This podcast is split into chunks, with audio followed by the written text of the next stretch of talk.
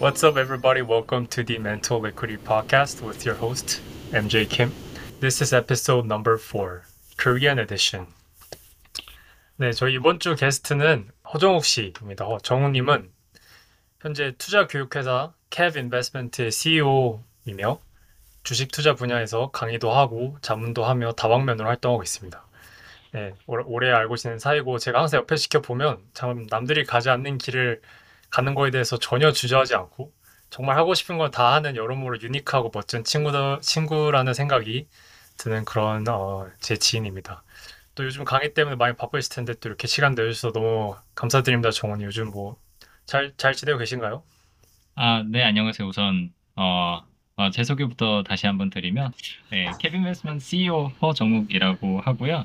어, 이렇게 초대해 주셔서 너무너무 감사드리고요. 저는 항상 뭐 또 같이 저희 아, 오래 알고 지내서 아시겠지만 항상 새로운 경험에는 제가 또 오픈이 되어 있지 않습니까? 그래서 어, 굉장히 신나요. 지금 밤이 늦었는데도 불구하고 굉장히 신나고 들뜬 마음으로 임하고 있고요. 오늘도 지금 앞에 강의가 끝나고 왔어요. 열 시에 이제 강의가 끝나가지고 제가 이제 이 팟캐스트에 참여하려고 어, 설레는 마음으로 택시를 타고 호다닥 지금 왔습니다. 아, 너무 감사드립니다. 이게 또 잠깐 자기소개 하는 건데도 이게 주식 강의 짬바가 있으셔서 그런지 또 이렇게 또 모르듯이 그냥 나오네요. 이 말하는 게 그냥 아주 그냥 아 그렇죠. 군더더기 없이 그냥 예, 요 정도 해야 그래도 어디 가서 가르친다고 조금 아, 이제 그렇죠, 그렇죠, 그렇죠. 아, 네. 저희가 이제 뭐 정말 정우님에 대해서 여러 가지 물어보고 궁금한 것들 많이 이렇게 확인해 볼 텐데. 네. 이제 뭔가 본격적으로 들어가기 앞서 저희 그 이전 에피소드 그렇고 다른 게스트분들도 그렇고 저희는 항상 그 어린 시절부터 들어가거든요. 네네. 그래서 정말 태어났을 때부터 물어보고 싶어요. 이제 정욱님 같은 경우는 이제 계속 네. 한국에서 사신 거죠? 서울에서 태어났고. 네, 저는 태어났 그 지금은 없어졌는데 이제 그 이대 병원에서 태어났고요. 네. 그... 어, 어느 그 저기 남대문이었던가 하여튼 그쪽에 있는 이대병원에서 저는 이제 태어났고 어, 네. 계속해서 저는 한국에서 살았습니다. 사실 해외 경험은 그렇게 많지 않아요. 음, 정우님이 저한테 그 어렸을 때 자신의 그 어린 시절을 한 단어로 표현한다면 운동선수라고 네. 표현할 수 있다고 했는데 뭐 따로 네, 뭐 무슨 운동을 하셨었나요? 어렸을 때? 아, 예, 저는 어렸을 때 원래 그 어, 스케이트 선수였고요. 어, 많은 분들이 어... 이제 쇼트트랙이라고 알고 계시죠.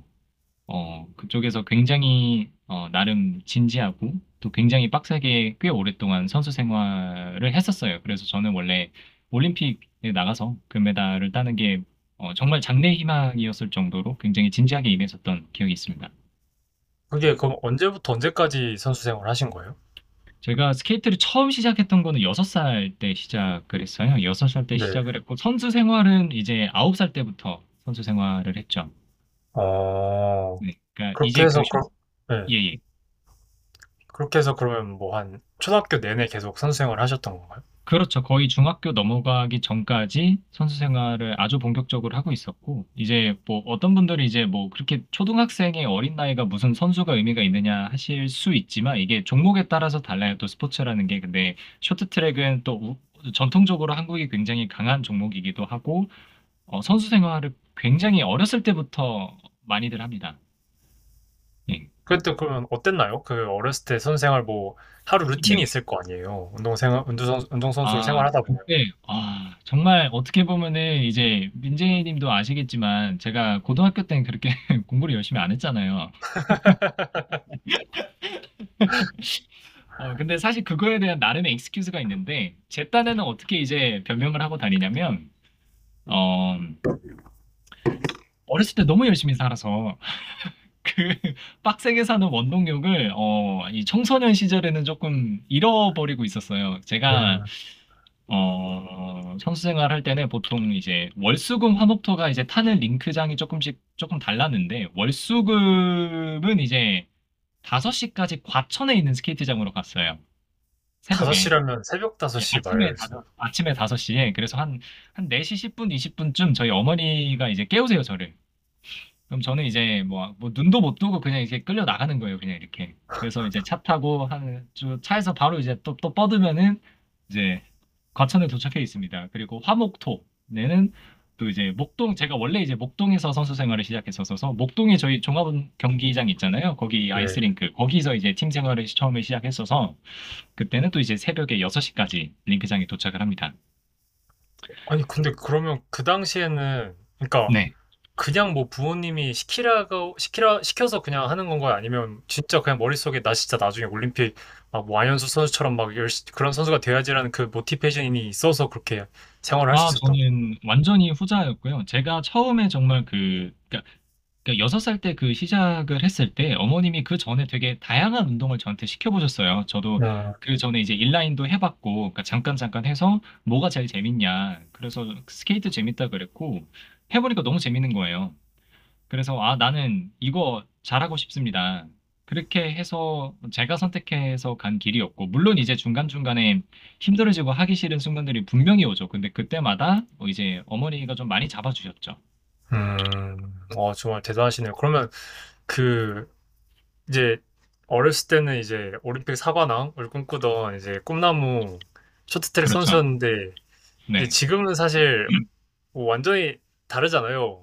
네, 완전히 지금 다른 거리가. 그러니까 이제 뭔가 바로 이렇게 넘어가면 조금 너무 빠르니까 혹시 이제 네. 어떻게 해서 뭐 체육으로 계속 안 가고 일단 아, 예, 예. 저랑 같은 고등학교면 인문계이니까 어떻게 이제 네, 공부로 넘어오게 되셨는지. 어, 뭐 조금 말이 길어져도 상관이 없나요? 아, 네, 뭐 충분합니다. 아, 네. 제가 이게 선수 생활을 하다가 어, 사실 저는 되게 잘했어요. 선수 생활 자체는 뭐 전국에서 뭐 일, 이 등을 할 정도로 굉장히 잘했고 나름 그 저의 제 나이 때에는 유망주 중에 하나였는데 어, 한 제가 초등학교 한 오 학년 정도부터 좀 성적에 있어서 슬럼프가 조금 왔어요. 그래서 네, 근데 그 슬럼프를 이제 한 일 년에서 일 년 반 정도 견디고 나서 초등학교 육 학년 때 이제 팀이 바뀌면서 그걸 좀 잘 극복해 볼 수 있는 기회가 있었는데 어, 초등학교 육 학년 때 전국체전을 준비를 할 때 한 달을 남겨두고 제가 부상을 굉장히 크게 당하게 돼요. 헐, 어떤 부상이었나요? 근데 이제 다리가 이제 골절이 됐는데 저희 이제 종아리에 보면은 뼈가 두 개가 있습니다. 이게 큰 이제 정강이 뼈가 하나가 있고 옆에 붙어 있는 작은 뼈가 하나 있어요. 네. 그게 이제 어, 동시에 부러지는 바람에 헐. 그리고 그때 조금 위험할 뻔했어요. 그때 부러진 위치가 성장판 있는 데랑 굉장히 맞닿아 있는 곳이었어서 만약에 성장판이 그때 다치거나 했으면 이제 조금 키가 안 자랄 뻔했었던 그런 기억이 있어요. 그래서 뭐 부상을 당하고 전국체전을 못 나가게 돼서 이제 재활, 그러니까 수술도 다 끝나고 뼈가 붙고 나서 재활을 할지 말지, 그러니까 재활이라고 하는 거는 다시 운동 선수를 할 준비를 하는 과정이거든요. 그걸 할지 말지 결정해야 되는 시기가 왔고 어머니가 물어보셨을 때 다시 운동을 하겠냐. 그때 저는 어떤 생각을 했냐면 되게 스케이트를 다시 타기가 무서웠어요. 그때는. 음... 네, 무서웠어요. 그래서 안 하겠다라고 했는데 지금 생각해보면 그게 또 실수였을지도 모른다는 생각이 있습니다. 왜냐면 그때는 제가 운동선수들이 이렇게 유튜브와 방송에 많이 출연하는지를 몰랐어요. 근데 제가 지금 몰랐죠, 이렇게 몰랐죠. 강의를 하고 이제 저도 따로 유튜브를 하고 그랬을 때 제 끼를 생각을 하면 저는 운동선수 출신으로 유튜브에 나왔으면 정말 잘했을 것 같거든요.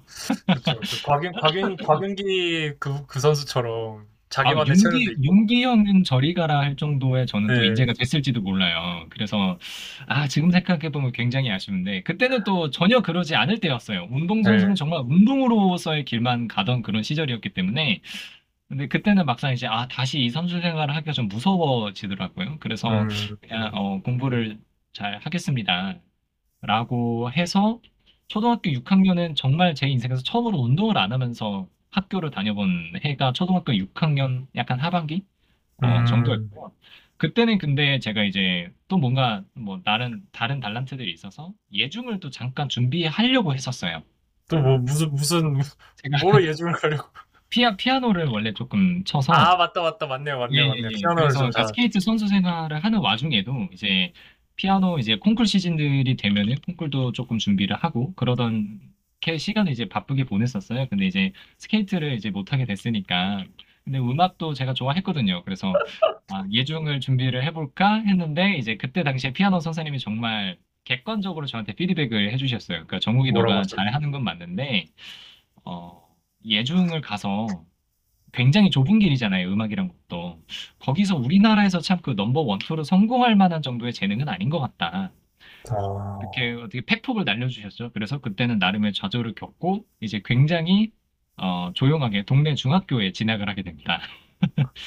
예, 그래서 중학교 때는 근데 정말 공부를 그때는 빡세게 했었어요. 제가 중학교 때는 이제 뭐 이제 공부로 성적도 되게 괜찮았고, 그래서 어떻게 보면은 저희가 같이 다녔던 합술학원은 굉장히 좋은 고등학교에 진학을 또 할 수 있었고, 그렇게 돼서 고등학교 때 공부를 안 했죠. 근데 이제 또 다시 와서 익스큐즈를 해보면은 이제 저를 또 익숙하게 아셔서 아시겠지만 제가 남들이 많이 하는 거 잘 안 해요. 남들이 하면 일단 거부감이 있는, 되게 이렇게 좋게 말하면은 조금 그러니까 특출난 성격인 거고, 나쁘게 말하면 그냥 못하는 건데, 제가 고등학교 가니까 남들이 다 공부를 하는 거예요. 제 주변의 모든 애들이. 그래서 그게 그때는 괜히 싫었어요. 그러니까 남들이 다 공부하는데 나도 똑같이 공부하는 게 어떤 의미가 있나 싶었고, 그래서 괜히 하기 싫어서 맨날 이제 아시겠지만 저는 기숙사 방에 막 데스크탑 갖다 놓고 맨날 게임하고 그랬었거든요. 그렇게 고등학교를 이제 지내다 보니까 어떻게 보면은 대학교를 어 이제 좀 간당간당하게 깔끔하게는 못 갔죠, 제가 또. 그래서 그런 일이 있었고, 저는 이제 뭐 자연스럽게 대학교로 가서 저는 이제 고려대학교 자유전공학부에 진학을 했고, 자유전공학부는 이제 쉽게 말하면은 법, 고대 법대의 후신이라고 보시면 돼요. 저는 어쨌든 변호사, 그러니까 검사가 원래는 되고 싶었었어요. 근데 왜 검사가 되고 싶었냐라고 하면은 이거는 저희 아버지의 조금 브레인워싱이 있었다라고 말씀을 드리고 싶고요. 그렇게 해서 자유전공학부는 어쨌든 그래도 표면적으로는 자유전공이기 때문에 어, 일 학년 때까지는 제일 전공이 없습니다, 저희가. 그리고 제이 전공이 이제 법 관련된 그런 로스쿨을 준비할 수 있는 그런 전공으로 조금 따로 정해져 있고, 이제 일 학년 때 뭐 교양과 이 전공 들었던 성적을 바탕으로 이 학년 올라가면서 이제 과를 정하게 되는데, 이제 가장 인기 많은 학과가 당연히 상경계열이겠죠. 그래서 경영학과를 갈까 경제학과를 갈까 고민을 하다가, 그때 당시에는 선배들이 이제 아, 로스쿨 교수님들이 경제학과를 좋아한다더라. 그래서 경제학과를 갔습니다. 음... 별 다른 이유가 없었어요. 근데 이 학년 때부터 경제학과를 진학을 해서 경제 공부를 하다 보니까 아, 너무 재밌는 거예요. 경제, 이 이코노믹스라는 거, 이 학문이 너무 재밌는 거예요. 그리고 제 성격이랑 되게 잘 맞았어요. 어떤 면에서 잘 맞았어요, 그게? 어, 어, 지극히 합리성을 추구하는 학문이 아... 경제학이거든요. 물론 지금의 주류 경제학은 그렇지 않다고 제가 또 얼핏 들어서 알고 있긴 한데, 이제 학부생으로서 저희가 이제 어, 배울 때는 이제 전통적인 경제학부터 배우니까 정말 합리성과 논리에 근거해서, 그러니까 정상적인 사고 방식을 갖고 있는 사람이라면 이런 선택들을 한다. 그러니까 인간의 선택을 다루는 학문이 경제학이거든요. 그러니까 납득이 되는 거죠. 그렇죠. 나한테 폐적이 되는 선택이 이런 건데, 이거를 정말 수학적으로까지 다 증명할 수 있다는 게 너무나 매력적으로 다가왔고, 그래서 그때 이제 꿈이 서서히 바뀌기 시작합니다. 월, 원래는 제가 법이라는 공부가 되게 재밌을 줄 알았어요. 그래서 저는 합수 다닐 때도 애들 막 어, 내신 공부하고 그럴 때 저는 혼자서 생활법 경시대에 막, 막 기출문제 풀고 그랬었거든요. 근데 막상 대학교 와서 그게 제 전공이 되다 보니까 생각보다 재미가 없는 거예요. 음... 그리고 이제 점점 이제 그러니까 실제 현업에 계신 선배님들의 얘기도 듣고 하면서 아, 내가 생각했던 게 조금 아닐 수도 있겠다라는 그런 면들을 보기 시작하면서 어, 조금 더 마음이 경제학 쪽으로 기울기 시작을 했어요. 그래서 어, 경제를 이제 살리는 조금 커리어를 가져가자 라고 해서 마음을 먹고, 그때 당시 제가 금융감독원 시험 준비를 시작을 합니다. 조금 뒤늦게. 그래서 리, 어, 리트 준비하던 거를 접고 금감원 시험 준비를 한 육 개월을 하던 와중에, 이때 이제 주식에 대한 스토리가 겹쳐져 있는데, 그 금감원 공부를 할 때 제가 이미 주식 투자를 많이 하고 주식 공부도 따로 혼자서 되게 많이 하고 있을 때였거든요. 근데 제가 이걸 되게 그러니까 리서치를 못했던 건데, 금융감독원에 취직을 하게 되면 주식을 못해요. 어, 그렇죠. 명... 예, 네. 컴플라이언스 이슈 때문에 제 명의 계좌도 네. 만들 수도 없고, 이게 음. 직접적으로 연관이 있기 때문에 제 가족들도 이제 그러니까 에퀴티 마켓에서 활동을 할 때 음. 제약이 있습니다. 그래서 어 근데 저는 그게 의미가 없더라고요. 딱 그렇게 알고 나니까 아, 내가 결국에는 어떻게 보면 금감원이 굉장한 어너러블한 직업이지 돈을 많이 주는 직업은 아니거든요. 그래서 어, 그 돈으로 어쨌든 내가 가장 잘하는 주식 투자를 하면서 어, 내 수익을 불려야겠다라고 생각하는데 못한다라고 생각을 하면 어, 이게 더 이상 의미가 없더라고요. 그래서 금감원 시험, 시험 준비했던 걸 바로 때려치우고 그때 이제 경제에 대한 관심이 조금 더 기업 스페시픽하게 이제 잡혀갈 때였어요. 음... 그래서 아 근데 이런 어, 내가 굉장히 관심 있고 잘하는 이 지식을 기업 섹터에서 프라이빗 섹터에서 잘 활용할 수 있는 게 뭘까 하다가 저희 이제 친구인 동진이라는 친구가 있습니다. 저희가 모두 뮤추얼하게 알고 있는 그 동진이라는 친구가 이제 전략 컨설팅이라는 거를 준비하고 있을 때였어요. 그 친구는 실제로 이제 그 컨설팅 컴퍼니 이제 입사를 해서 훌륭한 컨설턴트로 고생을 하고 있죠. 그래서 이제 그 친구가 추천을 해줘서 아 컨설팅이라는 게 있다. 그래서 알려줘서 뭐 경영이 꽃이라고 하더라. 그리고 너가 정작 생각하는 기업에 있어서의 프로블럼 솔빙을 완전 제대로 할 수 있다더라.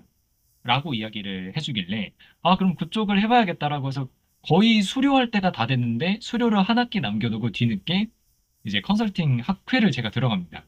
또 짧게 준비를 해가, 했더니 또 저를 잘 알아봐 주셔서 그렇게 됐고 그렇게 해서 뭐 비씨지라고 하는 회사 인턴으로까지 제가 일할 수 있는 되게 괜찮은 기회를 얻게 돼요. 근데 어, 비씨지 인턴을 하면서 뭐 여러 가지 이제 사정들이 있었고 조금 마음적인 고생도 하면서 어, 조금 그러니까 어떤 조직에 소속돼서 내 커리어를 시작을 하는 게 과연 나라는 사람한테 잘 맞을 것이냐에 대한 좀 진지한 고민을 하게 됐고 그러다 보니까 일단 내 프로젝트를 죽이 되든 밥이 되든 한번 해보자 라고 해서 그때까지는 이제 약간 알바처럼 하고 있던 이제 제 투자 교육 관련된 사업을 제 이제 공식적인 상호를 걸고 시작하게 된 게 그때부터였다라고 하면서 어 제 그 지난 한 이십 년간의 스토리를 굉장히 짧게 전달드려봤습니다.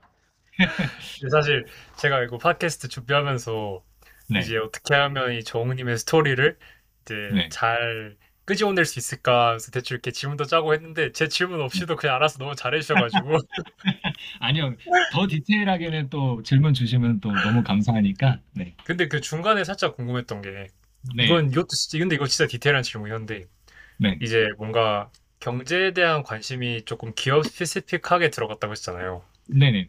근데 그거랑 그 컨설팅으로 어떻게 넘어가는지가 조금 전 아, 이해가 안 됐어요. 처음에는 제가 관심이 있었던 거는 그냥 기업이 이러한 상황이다를 그냥 이밸류에이트하는 정도에만 관심이 좀 있었어요. 보통 주식 투자자들은 그냥 밸류에이션 하듯이 이밸류에이트 하잖아요. 그냥 애널라이즈하고. 근데 그때 동진이가 말해줬던 것 중에 되게 저한테 매력적으로 다가왔던 건 뭐냐면은 컨설턴트라고 하는 거는 기업의 문제를 내가 직접 해결해 줄 수가 있다. 근데 보통 우리가 문제를 해결한다고 하는 거는 보통 그 기업에서 실제 내가 일을 해야 되는데 만약에 예컨대 우리가 삼성전자에서 일을 한다 그러면 삼성전자 내부의 문제밖에 어, 대면할 수가 없어요. 그렇죠? 근데 컨설턴트가 되면은 굉장히 많은 기업들을 클라이언트로 이제 맞이하기 때문에 언제는 반도체에서의 어, 프로블럼 솔빙이 될 수 있고 또 언제는 뭐 이 차 전지 쪽에서의 프로블럼 솔빙이 될 수 있고 여러 가지 산업들을 고루고루 접하면서 근데 그 현장에 내가 직접 참여할 수 있다. 그러니까 밖에서 관망을 하는 거에서 이제는 내가 정말 안쪽에 인사이더로 들어갈 수 있는데 너무나 스페시픽한 인사이더보다는 다양한 경험을 할 수 있는 넓은 스펙트럼의 인사이더가 될 수 있다는 게 굉장히 큰 매력으로 저한테 다가왔던 것 같아요. 음, 어, 지금 들어보면 일단 잠시 요약을 해볼게요. 우리 정원님이 네. 쇼트트랙에서 시작이 돼가지고 네네네. 그 힘든 일정 어린 날 소화하면서 또 동시에 또 콩쿨 나갈 수준의 피아노 실력까지 겸비해서 예술 생각하다가 네. 공부해서 법 관심 있다가 경제에 또 이 뜻을 찾고 또 금감원 준비하려다 코너로 틀어서 지금 이제 투자교육 시기까지 네, 정말 네. 대단하시네요. 진짜 일단 이 많은 거를 다 잘하기도 힘들 텐데 이 중에서 뭐 두 개라도 잘하는 것도 힘들 텐데 어, 일단 여기까지 온 거에 대해서 정말 뭐 저 경의를 포함합니다. 진짜 제가 아, 같은 친구로서 사실 그 말은 어느 하나도 제대로 하는 게 없었다는 얘기입니다. 아니 근데 뭐 이게 뭐 어떻게 보냐 관점의 차이인 것 같은데 사실 네. 어설프진 않은 것 같아요. 제가 뭐 이렇게 뭐 보면 뭐 비씨지라는 그 회사가 뭐 이렇게 막 뭐 아무데나 들어갈 수 있는 데도 아니고 그런데 뭐 한 학기 학회해서 바로 가는 것도 대단하고 투자 교육회사도 이만큼 컸고 하면 어 정말 정말 대단합니다. 정원님 진짜 감사합니다. 네. 네. 아니 그러면 그 이제 네. 뭔가 지금 이제 씨이오로 계신 캡 인베스트먼트에 네. 대해서 네. 이제 조금 더 자세히 들어가고 싶은데 네. 뭐 혹시 질문하기 전에 좀 얘기를 해도 되죠? 캡 인베스트먼트 음. 회사에 대해서 뭐 네, 직접 본인이 씨이오시니까 네, 뭐 딱히 네네. 정보 공개 차원에서 뭐 문제는 없으니까. 아 그럼요, 그럼요. 네네.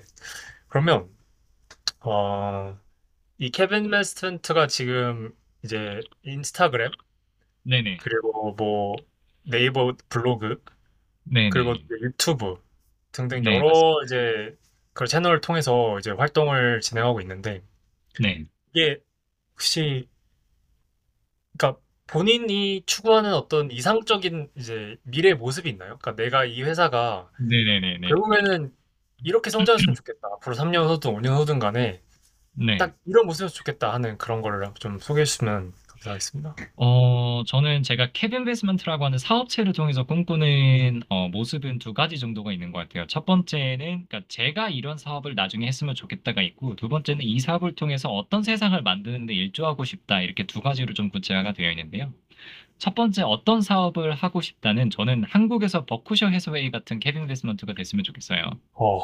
근데 이건 어떤 의미냐면 사실 저는 자산운용사라든가 증권사처럼 그러니까 전문 금융회사를 만드는 데는 저는 큰 관심이 없습니다. 왜냐하면 뭐 또 이쪽에 대해서 알고 계시는 분들은 아시겠지만 금융권이기 때문에 걸려있는 여러 가지 제약들이라든가 제한들이 굉장히 많습니다. 금융회사가 갖춰가야 되는 되게 표면적인 그런 퀄리피케이션들도 있고, 근데 저는 그런 퀄리피케이션들이 꼭 있어야만 투자를 잘한다거나 수익을 불릴 수 있다라고는 생각을 하지 않아요. 물론 워렌 버핏 어, 회장님 같은 경우는 실제로 투자 관련된 자격증을 갖고 있지만 버크셔 해서웨이는 그냥 상장 기업이거든요. 네. 지주사예요. 어떻게 보면 버크셔라는 굉장히 재벌 그룹의 지주사고 그 밑에 여러 가지 회사들을 거느리면서 그 회사들의 이익을 빨아오고 있는 구조지 자산운용사나 펀드 운용사 같은 건 아니거든요. 그래서 실제 그냥 금융권이랑은 당장 직접적으로는 관련이 없는 어떤 한 법인도 그 정도의 규모가 될 수 있다. 한국에서 그게 실현 가능하다라고 하는 거를 어, 제가 조금 보여주고 싶은 마음이 있고요. 그래서 당장의 어, 롤모델 차원에서 있는 경우는 저희 슈퍼개미 중에 박영욱 대표님이라고 계세요. 주식농부로 우리나라에서 되게 유명하신 분인데 이분이 이제 자기 개인 법인이 스마트 인컴이라는 법인을 통해서 또 주주 행동주의라든가 이런 열심히 운동을 하고 계시거든요. 주식 자산만 천억이 넘으시니까. 그래서 어, 그런 어떤 형태, 그리고 그걸 뛰어넘을 수 있는 정도의 투자자가 되고 그 투자를 캐빈 인베스먼트라고 하는 사업체 안에서 실현하는 게 제 첫 번째 목표고요. 두 번째는 제가 개인적으로 우리나라 사람들에 대해서 되게 안타까워하는 부분이 있습니다. 그게 뭐냐면 우리나라는 우리나라 사람들이 정말 똑똑합니다. 그리고 굉장히 독해요. 아시겠지만 우리 이게 그러니까 장점도 단점도 있지만 장점으로는 얼마나 그 경쟁적인 환경을 버텨면서 생존 본능이 강한 민족입니까 우리나라가.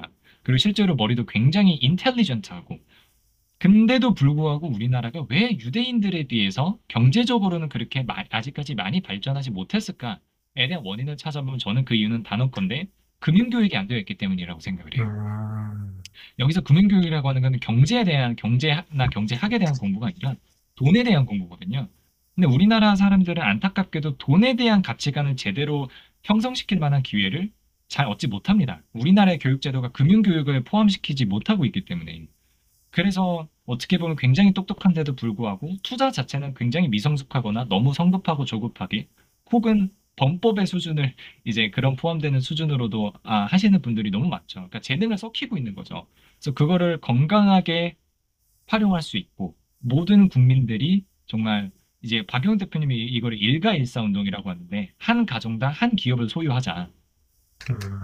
네, 그래서 자본시장에 정말 적극적으로 참여할 수 있는 그런 문화와 훈련과 준비가 될 수 있는데 일조하고 싶다. 우리나라 사람들이 정말 건강하게 투자해서 너무 근로소득이라는 거에만 연연하지 않고 자본주의와 자본시장이 갖고 있는 장점을 정말 맥시마이즈해서 활용할 수 있는 그런 똑똑한 민족이 됐으면 좋겠다.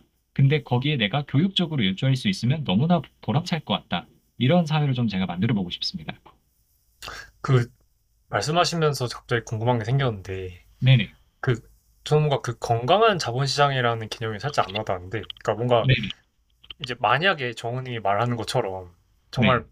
우리나라에 이제 주식을 소유하고 있는 그런 네네. 투자자들이 이제 다 그런 이제 건강한 금융 교육을 받고 네네. 뭔가 이제 뭐 그렇게 있고 뭐 유대인들만큼이나 그런 뭔가 네네. 그만한 지식과 태도를 투자의 태도를 갖고 있다고 가정했을 때 네네. 사실 어떻게 보면 다 똑똑하면 돈을 못 버는 거 아닌가요?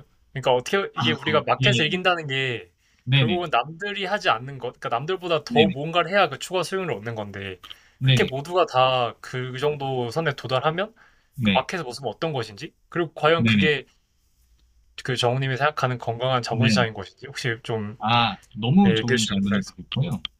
굉장히 좋은 질문이시고 사실 이게 우리나라 사람들이 우리의 주식시장에 대해서 굉장히 많이 오해하는 부분 중에 하나예요.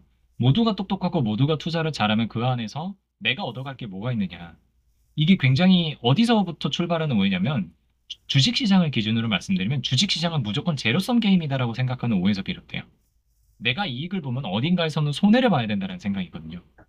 어, 하지만 우리, 우리가 어떤 걸 잊어, 절대 잊어서는 안 되냐면 기업 주식시장은 기업의 소유권을 거래하는 시장이고요. 그 기업들은 성장합니다. 즉 기업들이 성장하고 성숙해지면 주식시장의 전체 파이가 커지게 됩니다.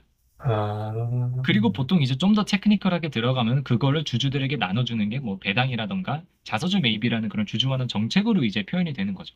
아직까지 우리나라는 그게 많이 부족하긴 합니다만 이게 주주들이 이런 건강한 의식을 가져야 기업들도 변하게 되고 그래서 가장 선진화된 자본시장이라고 하는 미국을 그렇게 닮아갈 수가 있는 거죠. 미국이 음. 어떻게 보면은 거의 대부분의 사람들이 주식을 다 소유하고 있어요. 미국은. 왜냐하면 미국은 퇴직연금의 포 오 원 케이에서 거의 의무적으로 주식시장에 투자를 하고 있기 때문에 미국 사람들은 거의 간접적으로 일, 일가일사 운동을 거의, 거의 하고 있단 말이죠. 음... 그러면 미국 시장에서는 사람들이 차익을 못, 번, 못 버나요? 사람들이 부자가 더 이상 될 수 없나요? 아니잖아요. 계속해서 에스 앤 피 파이브 헌드레드 지수는 성장하고 있고 나스닥도 계속해서 최고점을 경신하고 있단 말이에요. 중간에 경제 위기가 온다고 할지라도. 왜? 사람들이 기업을 소유하고 있기 때문에 그 기업은 언젠간 성장하게 됩니다. 그리고 그걸 모두가 나눠 갖게 되는 거죠. 이게 저는 정말 바람직한 자본시장이라고 생각을 하고 그거를 국민들이 이해하고 인지할 수 있어야 됩니다. 음... 그게 제가 생각하는 건강한 자본시장입니다. 어 그러네요. 제가 뭔가 그러니까 이게 사실 생각해보면 그러니까 제가 네. 제 관점에서는 이 돈을 번다는 게 결국은 싸게 사서 비싸게 판다. 뭔가 이런, 이런 네. 걸 생각을 하다 보니까 그러니까 결국은 내가 비싸게 팔았을 때 네네. 그러니까 뭔가 그, 그 거래 과정에서 내가 이득을 얻었으니까 남들은 손해를 봤을 거라는 생각을 했, 했었는데 네네. 근데 또 정호님 얘기를 들어보니까 확실히 그 건강한 자본시장에 대한 그 거는 좀 다를 수가 있겠네요. 네, 그래서 좀 더 그러니까 물론 그 비, 싸게 사서 비싸게 파는 뭐 그런 이제 전략들을 우리가 트레이딩이라고도 표현을 하고 제가 그런 방식을 다 인정을 합니다. 미국 시장에서도 트레이더들이 당연히 활동을 하고 있고요. 하지만 그 기저에는 장기적으로 우상하고 하고 있는 자본시장에 대한 믿음. 그래서 그 거기서 나오는 자본소득에 대한 긍정적인 시각이 좀 어, 바탕에 깔려있는 그런 어, 문화가 됐으면 좋겠다 해서 말씀을 드렸습니다. 어, 네, 너무 좋습니다. 지금 하고 계신 일 행복하신가요?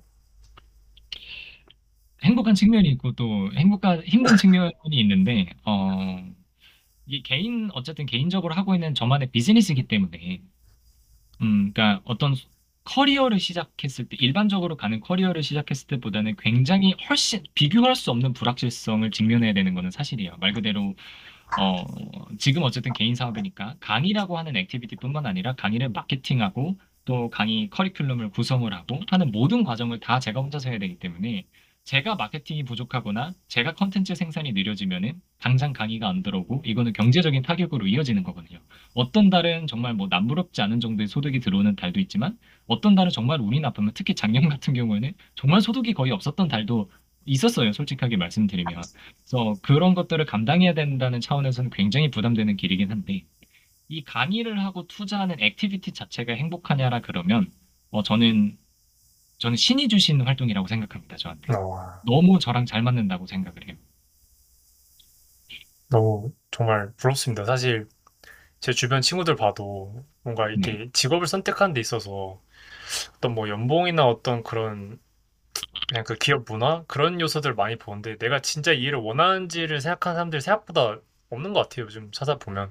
네. 그래서 제가 항상 정훈님한테 하는 말인데 진짜 너는 진짜 행운하다. 진짜 너가 진짜 그렇게 맞는 일을 그렇게 네. 잘하고 한다는 게 정말 감사한 거다. 이렇게 말하고 저도 항상 너무 부럽습니다. 사실. 그래서 근데 이제 이게 뭔가 뭐 살짝 여, 연관되는 말이긴 한데 이게 네. 사실 정우님이 이렇게 자기가 좋아하는 일 하는 걸 보고 저도 팟캐스트를 시작한 게 있어요. 지금 생각해보면. 네.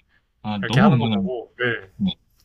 그 정말 좋아하는 일을 하는 그 정우님의 그 모습에서 그러니까 그 말을 할 때 그 웃음이 있어요. 특유의 웃음. 그러니까 그 씩 행복한 미소가 있거든요. 근데 그게 네. 절대 그 만들어지거나 어떤 이렇게 조작된 아. 게 아니라 진짜 그냥 진심에서 우러나오는 그걸 보면서 음. 와, 사람이 자기가 하고 싶은 일, 좋아하는 일 하면 저렇게 되는구나 해서 저도 뭐 용기 있게 이 팟캐스트 시작해봤고 또 게스트 어, 출연해주고 네. 그 기회를 주셔서 정말 또 감사하는 말 드리고 싶네요. 아, 제가 더 감사합니다. 정말로. 아, 항상, 항상 제가 응원합니다. 네. 그럼 이제 음, 뭔가 그 제가 이 케빈 인베스트먼트의 최종 목표를 물어보면서 조금 이 가치관에 대해서도 많이 물어본 것 같은데, 근데 이 기업의 대표로서가 아니라 네네. 허정욱이라는 사람으로서의 최종 목표는 따로 있을까요? 어, 예. 저는 제가 어, 살아가고 싶은 인생이 있습니다. 어, 뭐 이 얘기를 듣고 이거를 들으시는 분들이 참 터무니없다고 생각하실 수도 있지만 저는 자산 천억을 달성하는 게 목표고요. 그 천억을 달성해서 어디에 쓸 거냐라고 하면 일단 첫 번째로는 제 개인적인 사치에 쓰고 싶고요. 제가 사고 싶은 그런 것들이 굉장히 많습니다. 네, 이제 그런 거 말고 근데 이제 자아 실현적인 차원에서는 어, 뭘 하고 싶냐면 제가 동물들을 되게 좋아해요. 지금도 이제 뭐 팟캐스트 자체는 이제 영상은 안 나간다고 하지만 여기 이제 뒤에 저희 앵무새가 한 마리가 같이 또 서식을 하고 있습니다. 어, 동물들을 너무 좋아해서 근데 또 한편으로는 제가 정치적으로 뭐 동물권 이런 운동, 그러니까 요즘 사회에서 일어나는 이제 애니멀 라이츠 무브먼트 의 방향성에는 제가 또 근데 또 동감을 잘 못하겠거든요. 그러니까 좀 무조건 예를 들어서 뭐, 뭐 don't eat cow 이런 거에 대해서 저는 잘 공감을 못해요. 근데 제가 초점을 두는 건 뭐냐면 인간과 동물들이 어떻게 하면 조화를 이뤄서 같이 살아갈 수 있을 것인가. 인간이 인간이 발전, 제가 또 경제학과 출신이다 보니까 인간이 스스로 인류의 발전을 위해서 갖게 되는 이기심을 절대 부정할 수는 없어요. 근데 어떻게 보면 지금 그런 애니멀 라이츠 무브먼트는 그 이기심을 거의 철저하게 막아라라고 주장하는 되게 레디컬한 부분들도 드러나는 경우들이 좀 있잖아요. 모든 이제 그런 분들이 그렇진 않지만.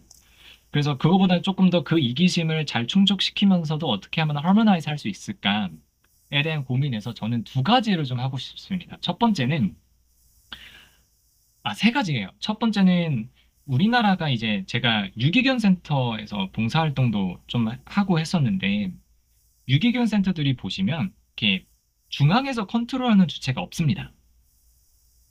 그러니까 다 따로따로예요. 뭐, 뭐 신당동에 있는 유기견 센터 따로, 뭐, 뭐 노원구에 있는 유기견 센터 따로 이렇게 다 아, 따로따로 뭐, 움직여요. 정부 지자체에 그게 없나요? 지자체 그... 차원에서 통일해서 관리를 해주거나 주관해주는 부처가 없고 어... 따로따로 유기견 이제 보호센터가 있고 걔네들이 각자 자기네들이 지원을 따로따로 받아서 어떻게 보면 운영이 되는 구조예요. 음... 그러다 보니까 어떤 통일화되고 통합화된 그래서 효율적인 지원이 잘 안 이루어지고 있거든요.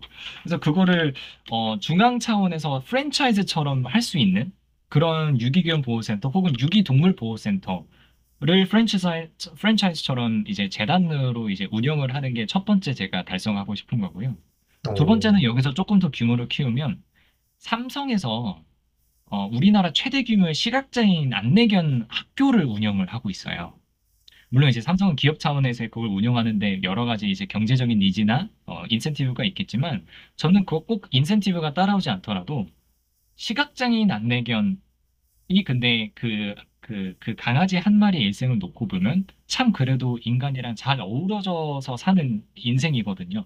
시각장애인으로 활동할 때도 그렇고 또 이제 은퇴하고 나서 다른 가정에 이제 다시 입양이 돼서 생을 마감할 때까지 가정, 과정도 보면 어, 굉장히 감동적이에요. 사실 되게 응원해주고 싶은 한 마리 한 마리의 어, 견생을 응원해주고 싶은 그런 내용들이어서 어, 저도 그런 비슷한 사업을 그러니까 어, 동물 뭐 시각장애인 안내견 학교, 학교가 됐든 뭐가 됐든 그런 조금 더 큰 기관, 교육기관에 활동을 해보고 싶은 게 있고 마지막은 정말 라이프타임 드림은 뭐냐면 제가 벨루가를 정말 사랑합니다. 벨루가를 그래서 이제 뭐 이제 비판하시는 분들은 뭐 아쿠아리움에 있는 벨루가들이 또 이제 학대당하다 이렇게 하시는 분들도 있잖아요. 그래서 제가 벨루가를 너무 좋아하고 아끼면서도 너무 좋아하니까 보러 가면서도 보러 갈 때마다 또 미안한 약간 그런 양가적인 감정을 갖고 항상 벨루가를 사랑하는데 뭘 하고 싶냐면 어 우리나라에서는 안 될 것 같고 해외에 호수 같은 거를 하나 삽니다. 바다랑 연결되어 있는 어... 호수 하나 사요. 그래서 어, 이제 조금 학대당하고 있는 벨루가들을 제가 직접 사옵니다. 그런 아쿠아리움으로부터 사와서 호수에서 바닷물이 섞여 있는 그런 호수에서 얘네들이 다시 바다에 나가서 잘 살 수 있는 준비를 시키는 거죠. 음... 그렇게 해서 준비가 되면 바다에 방류를 해서 다시 자연으로 돌아갈 수 있게 하는, 정말 돈을 정말 소모하는 그런 사업을 제 인생의 마지막에 좀 해보고 싶은 그런 꿈이 있습니다, 저는. 와, 비전이... 그래서 천억을 벌어서 다 거기다가 쓰고 제 후손들한테는 단 한 푼도 남겨주지 않고 저는 죽을 예정입니다. 나중에 그 정우님이 이세가 생기면 이 팟캐스트 들려드리면 안 되겠네요. 나중에. 아, 아니 들려주셔야 됩니다. 그래야. 아, 들려줘야 돼요? 아. 그래야 이상한 유류분 청구 소송 이런 거 안 합니다. 아, 오케이 오케이 오케이. 예, 예. 그때까지 영상이 꼭 남고 제 팟캐스트가 계속 이어 나가기. 항상 서버에 저장이 되어 있어야 됩니다. 예. 알겠습니다. 그러면 그 혹시 이제 주식 투자 교육 회사 대표지니까. 네네. 어, 정, 이 얘기를 저, 이 얘기는 정말 꼭 해, 해드리고 싶다. 이 주식 투자하는 사람들한테 뭐 그게 네. 초보든 뭐 중수든 고수든 간에 네. 정말 한마디만 할 수 있다면 어떤 말씀을 한마디만 할 수 있다면 네. 성급하지 말라. 성급하지 말라. 음. 네, don't don't hesitate, right? Don't haste. 예, 성급하지 말라. 성급하면은 어, 여러분들의 자산은 정말 초단위로 깎여 나갈 겁니다. 성급해지는 순간 딱 그래요. 음... 마음을 편하게 먹으셔야 됩니다. 여러분들이 그동안 살아오셨던 인생과 정반대의 마인드를 갖고 투자를 하셔야 성공합니다. 어... 네. 그러면 성급하지 않아야 되니까 천억 언제쯤 도달하실 것 같아요? 어, 천억을 제가 이제 저, 예전에 한번 계산해봤는데 만약에 지금까지 달성했던 수익률을 앞으로도 이제 평균적으로 달성할 수 있다라고 가정을 하면 한 예순 살 때 되더라고요. 예순. 음... 네, 예순 살 언저리에 되더라고요. 그러니까 투자 시결이 한 삼십 년이 좀 넘어갔을 때 그 언저리에서 맞춰지더라고요. 그러면 그 예순 살 때 저희 네. 팟캐스트 꼭 다시 출연해 주셔야 돼요. 아, 예순 살까지 팟캐스트 하셔야 됩니다. 네네네. 하고 계셔야 됩니다. 약속하는 겁니다. 그러면, 그러면 그때 꼭 출연하셔서 이제 네. 앞으로 어떤 활동이 나가겠습니다. 예, 예, 좋습니다. 네. 좋습니다. 네, 이제 뭐 그 인생에 대해서는 이제 이 스토리를 들은 것 같고 이제는 살짝 뭔가 유튜브 큐 앤 에이 세션처럼 이제 살짝 이제 바꿔볼게요. 예, 그 예, 예. 느낌을. 그래서 제가 이제 정우님 팟캐스트 출연하기 전에 그 이제 설문지를 미리 보내드려서 네, 여러 가지 이제 재밌는 질문들을 어, 보내드렸는데 그걸 한번 질문 질문해드리겠습니다. 네. 네네. 정우님 인생에서 가장 기억에 남는 여행은 뭐였나요? 아, 가장 기억에 남는 여행은 사실 여행 경험 자체가 그렇게 많지는 않아서 어 그런데 제가 성인 되고 나서 스무 살 때 이제 대학교 일 학년 여름 방학 때 이제 친구들이랑 같이 셋이서 저 포함 셋이서 홍콩 여행을 갔어요. 그때가 정말 저는 잊을 수 없는 여행. 잊을 수 없는. 뭐 어떤 면에서? 아, 뭐 그때 되게 그 멤버가 특이했던 게 어, 같이 갔던 두 명이 둘이 원래 친구가 아니었어요. 그러니까 한 명은 이제 동진이었고 아, 한 명은 아. 제 중학교 때 친구였어요. 그래서 그냥 저를 뮤추얼하게 알고 있는 이제 친구들을 그렇게 셋이서 갔고 대학교 가서 처음으로 on my own 뭔가를 계획을 처음부터 끝까지 혼자서 해봤고 자금 조달도 혼자서 해봤고 그렇게 해서 진짜 신나게 돈도 써봤고 그리고 어 제가 기억하는 그러니까 어렸을 때 가족들이랑 여행 간 거는 너무 어렸을 적이라 또 기억도 잘 안 나는 것도 있고 그래서 이제 제가 확실하게 그 모먼트들을 다 기억할 수 있는 정도의 첫 해외 여행이었고 모든 게 다 음. 처음이었어요. 그리고 그때가 아직도 잊을 수 없는 게 전 뭘 잊을 수 없냐면 홍콩의 밤 공기를 제가 잊지 못해요. 어... 홍콩이 굉장히 덥거든요. 굉장히 더워요. 근데 거기가 바닷가라 또 이제 습한 것도 있지만 밤이 되면은 바닷바람이 이제 여, 이제 보통 낮에는 밤이 되면은 바다에서 육지를 불잖아요, 바람이. 네. 와, 그 시원한 바람을 제가 잊을 수가 없어요. 어... 근데 진짜 저도 들으면서 신기했던 게 저도 네. 옛날에 홍콩 여행 갔었는데 네. 거기에 스탠리라는 어떤 지역이 있었어요. 거기가 이제 오, 바다를... 거기. 어, 네, 네. 아시나요? 거기 스탠리? 그, 스탠리 베인가 뭐 이름이 그래요. 어, 맞아요, 맞아요, 맞아요, 맞아요. 네, 그 이렇게 약간 초승달처럼 이렇게 베이가 되어. 어, 맞아요, 맞아요, 맞아요. 거기서 그거를... 제가 그때 이제 아시겠지만 제가 그때 짝사랑하던 친구가 하나 있었어요. 그때 그 친구랑 전화했거든요. 근데 아. 그 친구, 예, 근데 그 친구한테 차였거든요. 어? 그럼 별로 그렇게 기억에 남을만한 여... 아 그래서 더 기억에 남았던 건가? 아 근데 그때는 이제 아, 아 그때 고백한 건 아닌데 그때 네네. 이제 그 분위기에 취해서 막 전화도 했었고 그랬고 음음. 근데 이제 아니, 그, 그때는 막, 막 짝사랑도 힘들고 그렇게 그런 시간을 보냈지만 또 지나고 나서 생각을 해보면 또 너무 풋풋하고 그렇죠. 네, 괜찮은 기억으로 남아있죠. 너무 좋네요.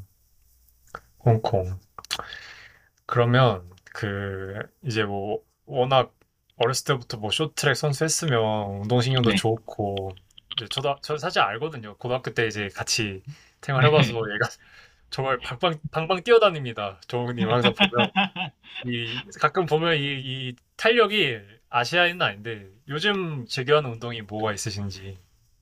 요즘은 제가 그러니까 정말 그 건강 관리를 위해서는 그냥 팔굽혀펴기 하고 있고요. 그래도 나름 그 다리를 의자 위에 올리고 무게 오. 웨이트를 많이 줘서 어, 하루에 이백 개씩 하고 있습니다. 오, 좋습니다. 예, 그게 있고 최근에 조금 스포츠적으로 관심이 어, 많이 들어서 노력해 보려고 하는 스포츠는 두 개가 있어요. 하나는 볼링이 있고요.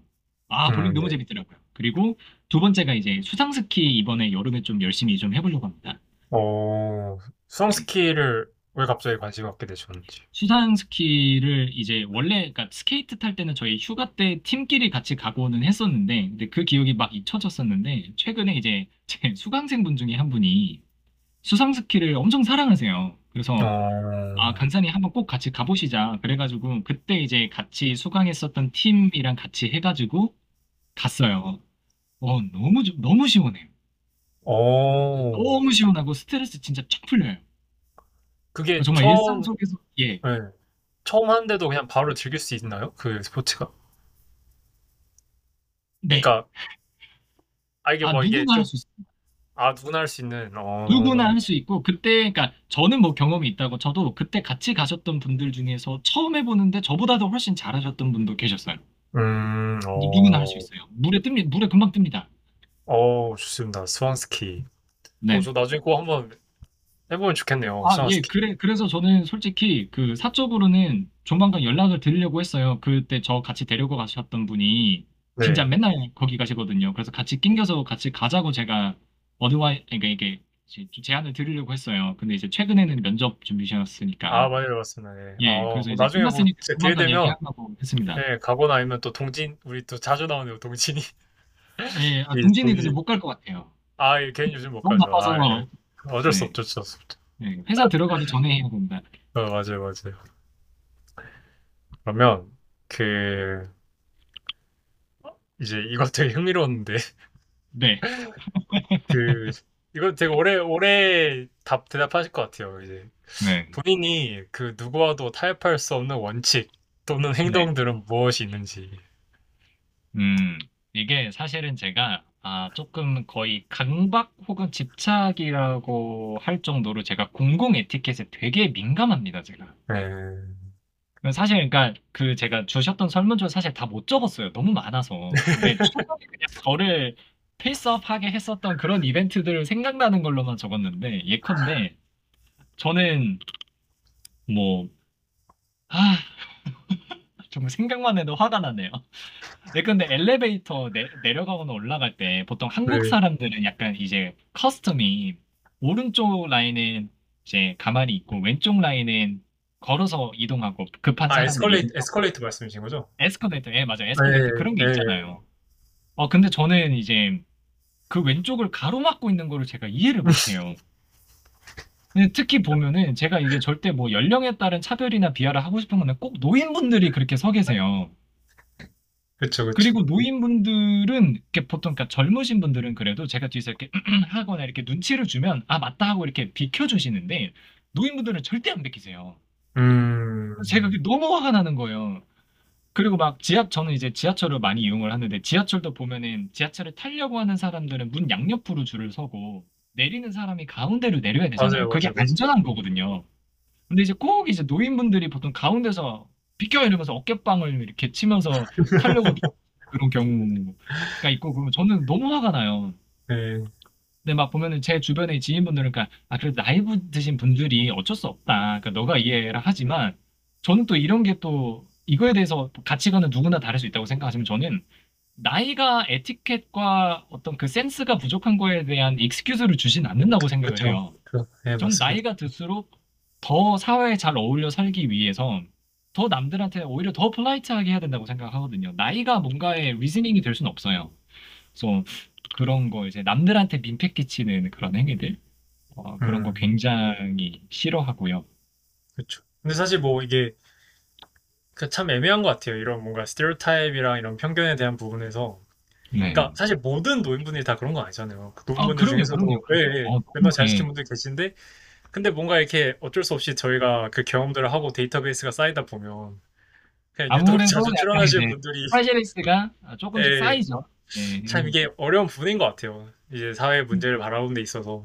근데 이제 뭐 더 개몽을 하고 그리고 이제 또 또 정욱님이 또 이제 자본시장에서도 이런 부분에서 앞서신 분이니까 나중에 기회 되시면 이런 부분에서도 공공 에티켓 관련해서도 또 잘 힘써주시면 감사할 것 같아요. 그럼 한번 또 새로운 problem solving strategy를 한번 예, 생각해보도록 좋습니다. 하겠습니다. 좋습니다.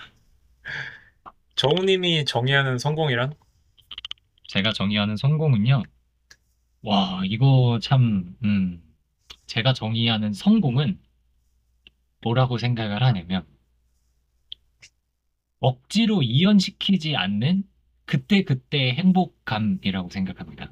억지로 이연시키지 않는다? 무슨 말이죠? 네. 그러니까 제가 또 다양한 거에 또 관심이 많다 보니까 어, 대학교 때 이제 심리 관련된 교양을 또 들었던 적이 있어요. 근데 거기서 그 교수님이 뭐라고 하셨던 게 기억이 남냐면 많은 사람들이 행복해지는 게 인생의 목표 혹은 성공의 골, 그러니까 성공적인 인생의 그 골이라고 이해를 하는데 행복이라는 건 과정과 수단이지 행복이 목표가 되면 안 된다고 되게 그, 그거를 지적하셨던 게 기억이 나요. 그러니까 행복이 목표가 되는 순간 사실 행복이란 건 여러 가지를 통해서 느껴질 수 있는 감정의 일종인데 그쵸. 그 감정 자체가 최종적인 골이 되면 이게 되게 정, 명확하게 정리되지 않은 무언, 불확실한 무언가를 위해서 맹목적으로 따라가는 되게 오히려 더 슬픈 일이 될 수 있다.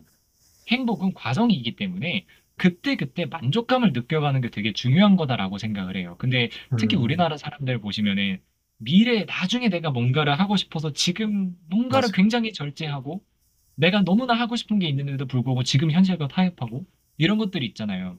물론 그게 계획이라는 어떤 그런 일환에서는 당연히 리스펙트를 하지만 어, 우리나라 사람들 너무 많이 참는 거 아니까 그때그때 그때 사실 어, 즐기고 만족하고 또 감사할 수 있을 마, 만한 그런 모먼트들이 되게 많은데 그거를 너무 잘 놓치는 것 같아요. 그래서 성공적인, 그러니까 제가 만약에 뭐 백 살에 죽는다라고 했을 때 내가 과연 성공적인 인생을 살아왔느냐를 이제 뒤돌아봤을 때 내 인생의 그때그때의 행복이 너무 그 주기가 길지 않게 조금씩이라도 존재하고 있었다. 그 행복감이라고 하는 필링이. 그러면 저는 성공적인 인생을 살았다고 말할 수 있을 것 같아요. 어, 네. 저도 정말 너무 동의하는 부분인 게 제가 예전에 읽었던 책 중에 행복의 기원이라는 책이 있어요. 음, 네. 네, 근데 그 책에서 방금 정훈이 말한 똑같은 얘기를 해요. 우리가 행복을 목표로 삼는데 사실 행복은 이게 우리가 생존에 유리하도록 생존에 유리한 행동을 유도하도록 뇌에서 보내는 그 신호가 행복인 거잖아요. 음, 네네. 그래서 사람들이 그거에 대해서 오해하고 있고 우리가 조금 생활을 바꿔야 한다는 그거를 얘기한 책인데 아마 정훈이 말씀하신 부분이랑 상당히 비슷한 것 같고 저도 그 책을 음. 읽으면서 되게 많이 바뀌게 됐어요. 많이 바뀌게 됐고 그리고 규민 씨가 저번 그 에피소드 이에 나왔었는데 그때 규민 씨랑 되게 했었던 게 그때 그래서 결론이 행복이라는 건 결국 내가 좋아하는 사람과 맛있는 식사를 할 수 있는 그런 아. 그런 그 그런 순간이 있다면 네. 뭐 하루에 한 번이든 뭐 이틀에 한 번이든 주기적으로 네. 있다면 그것만으로도 참 행복한 인생이다. 조만간 저희 동네 오셔서 고기 한 끼 하시죠. 어 바로 좋아하는 사람과 어. 맛있는 한 끼 식사를 이게 행복이라고 하셨으니까 어, 너무 자연스러운데요? 이거 바로 네. 가야겠는데. 아, 네. 오셔서 좋습니다. 고기 먹고 볼링 치시죠. 그렇죠. 아, 예. 딱 좋네요. 바로 볼링까지. 예. 좋습니다, 좋습니다. 그 저희가 이제 점점 이제 마지막 향에 달려가고 있는데, 네. 항상 질문하는 게 있어요. 게스트분들한테 네. 마지막에 질문하고 이게 이제 저희 팟캐스트 올라가면 그 에피소드 제목이 옆에 이름 옆에 붙어가는 그건데 아, 예. 그 게스트 이제 정욱님이 좋아하는 좌우명 또는 좋아하는 명언은 무엇인가요? 아 이게 사실은 그러니까 딱 하나만 있지는 않고 한 두 개가 있는데 하나는 제가 진짜 좋아하는 명언이고 어, 두 번째 거가 제가 그렇게 생각하려고 되게 노력하는 명언인데 둘 중에 아무거나 편집을 해주세요. 첫, 첫 번째는 어, 아, 어 뭐였죠? 갑자기 제가 뭐라고 아, 써서 그, 혹시 그, 그 사자성어, 사자성어 그, 그건가요? 예, 그 한자가 지지자 지지자 부려 호지자 호지자 부려 낙지자 부려 낙지자 맞아요. 네, 이게 네. 뭐냐면 어 사실은 제가 이게 이 그러니까 이 워딩 자체를 알았던 거는 저희 합스 때 송계택 선생님 윤리와 사상 시간에 어 맹자였나? 어 기억나는 것 같아요. 네, 그래서 그러니까 네. 아는 자는 좋아하는 것만 못하고 좋아하는 자에 미치지 못하고 좋아하는 자는 그걸 즐기는 자에 미치지 못한다. 라는 용어였는데 사실 제가 이걸 운동선수 하면서 저희 코치님이 말씀을 해주셨었어요. 음... 제 직접 코치님은 아닌데 같이 이제 운동했던 팀 다른 코치님 중에서 저희 국가대표 출신이었던 최지윤 선생님이라고 계세요. 어, 선생님 잘 계시죠? 혹시 듣게 되시면 진짜 연락 안 드린 지 오래됐는데 선생님도 저랑 아마 같은 초등학교로 나오셨었고 그래서 저를 되게 다른 팀이었는데 되게 예뻐해 주셨어요. 근데 제가 그때 되게 스케이트 타는 거 너무 좋아했으니까 선생님이 저한테 그때 뭐라 그랬냐면 정말 너가 스케이트를 좋아하는 게 너의 최대 무기다라고 정말 너의 가장 큰 무기는 너가 뭐 장거리를 잘 타고 뭐 이런 게 중요한 게 아니고 너가 스케이트를 사랑한다는 거다라고 이야기를 하면서 그때 그냥 잘하는 애, 그냥 노력을 하는 애는 좋아하는 애보다 못하고 그냥 좋아하는 애는 그 순간에 즐기는 애를 절대 이기지 못한다. 지금 다른 애들이 너를 이기지 못한 이유는 너가 스케이트를 너무 사랑하기 때문이다. 그게 너무 그때 와나서 그 이후로 제 인생의 모토가 내가 사랑하는 정말 너무나 그 모먼트 하나하나를 감사하게 즐길 수 있는 것들을 하자가 됐었거든요. 근데 그게 이제 고등학교 때 수업을 들으면서 그 동양의 한 철학자의 그 어떻게 보면 지론 중에 하나였던 거예요. 그리고 제가 되게 수업 들으면서 되게 그때 깜짝 놀랐었어요. 그냥 그 스케이트 선생님이 하셨던 말씀인 줄 알았는데 이게 철학의 한 그 분과로 들어가 있다는 거를 보고 되게 놀랐었거든요. 그래서 지지자, 부려 호지자, 호지자, 부려 낙지자 이게 되게 제가 좋아하는 모토고 그리고 어, 두 번째는 제가 살 이렇게 살려고 되게 노력하는 건데 그게 이제 이 또한 지나가리라 음. 라는 거를 최근에 이제 뭐 여러 가지 현실적인 고민들도 생기고 그 고민들로부터 조금 힘든 힘들어하는 순간들도 생기면서 그 순간들을 이겨낼 때 이 멘트를 되게 기억하려고 노력을 해요. 제가 이게 뭐 비슷하게 생각나는 것 중에 그 다른 어떤 철학자가 심리학자인가 하셨던 건데 우리가 일상 속에서 하는 경험의 구십육 퍼센트는 사실 걱정할 그게 없대요. 걱정할 필요가 없대요. 왜냐면은 그 퍼센트는 정확하게 제가 기억이 안 나는데 뭐 일부는 어차피 일어나지 않을 일 그리고 일부는 이미 일어난 일 음... 그리고 세 번째는 일어난다고 하더라도 내가 못 막을 일 네. 그리고 네 번째는 너무 하찮은 일 걱정하기에 걔네들이 전체 고민의 구십육 퍼센트를 차지한다는 거예요. 그래서 우리가 진짜 해야 되는 고민은 사 퍼센트에 불과하대요. 네. 근데 우리가 그걸 알고 있으면서도 사실 그 앞에 네 가지 의미 없는 고민들에 대해서도 너무나 많은 정신적인 에너지를 쓰잖아요. 그래서 그런 것들로부터 제가 좀 어, 많은 힘듦을 느낄 때, 많은 그 예민함을 느낄 때 항상 어, 이 또한 지나가리라. 이 시간이 결국에는 해결해 줄 거다라는 거를 되뇌이고 스스로를 다스리려고 굉장히 노력을 많이 합니다. 제가. 아, 그렇게 두 개 골라봤습니다. 너무나 좋은 말입니다. 네.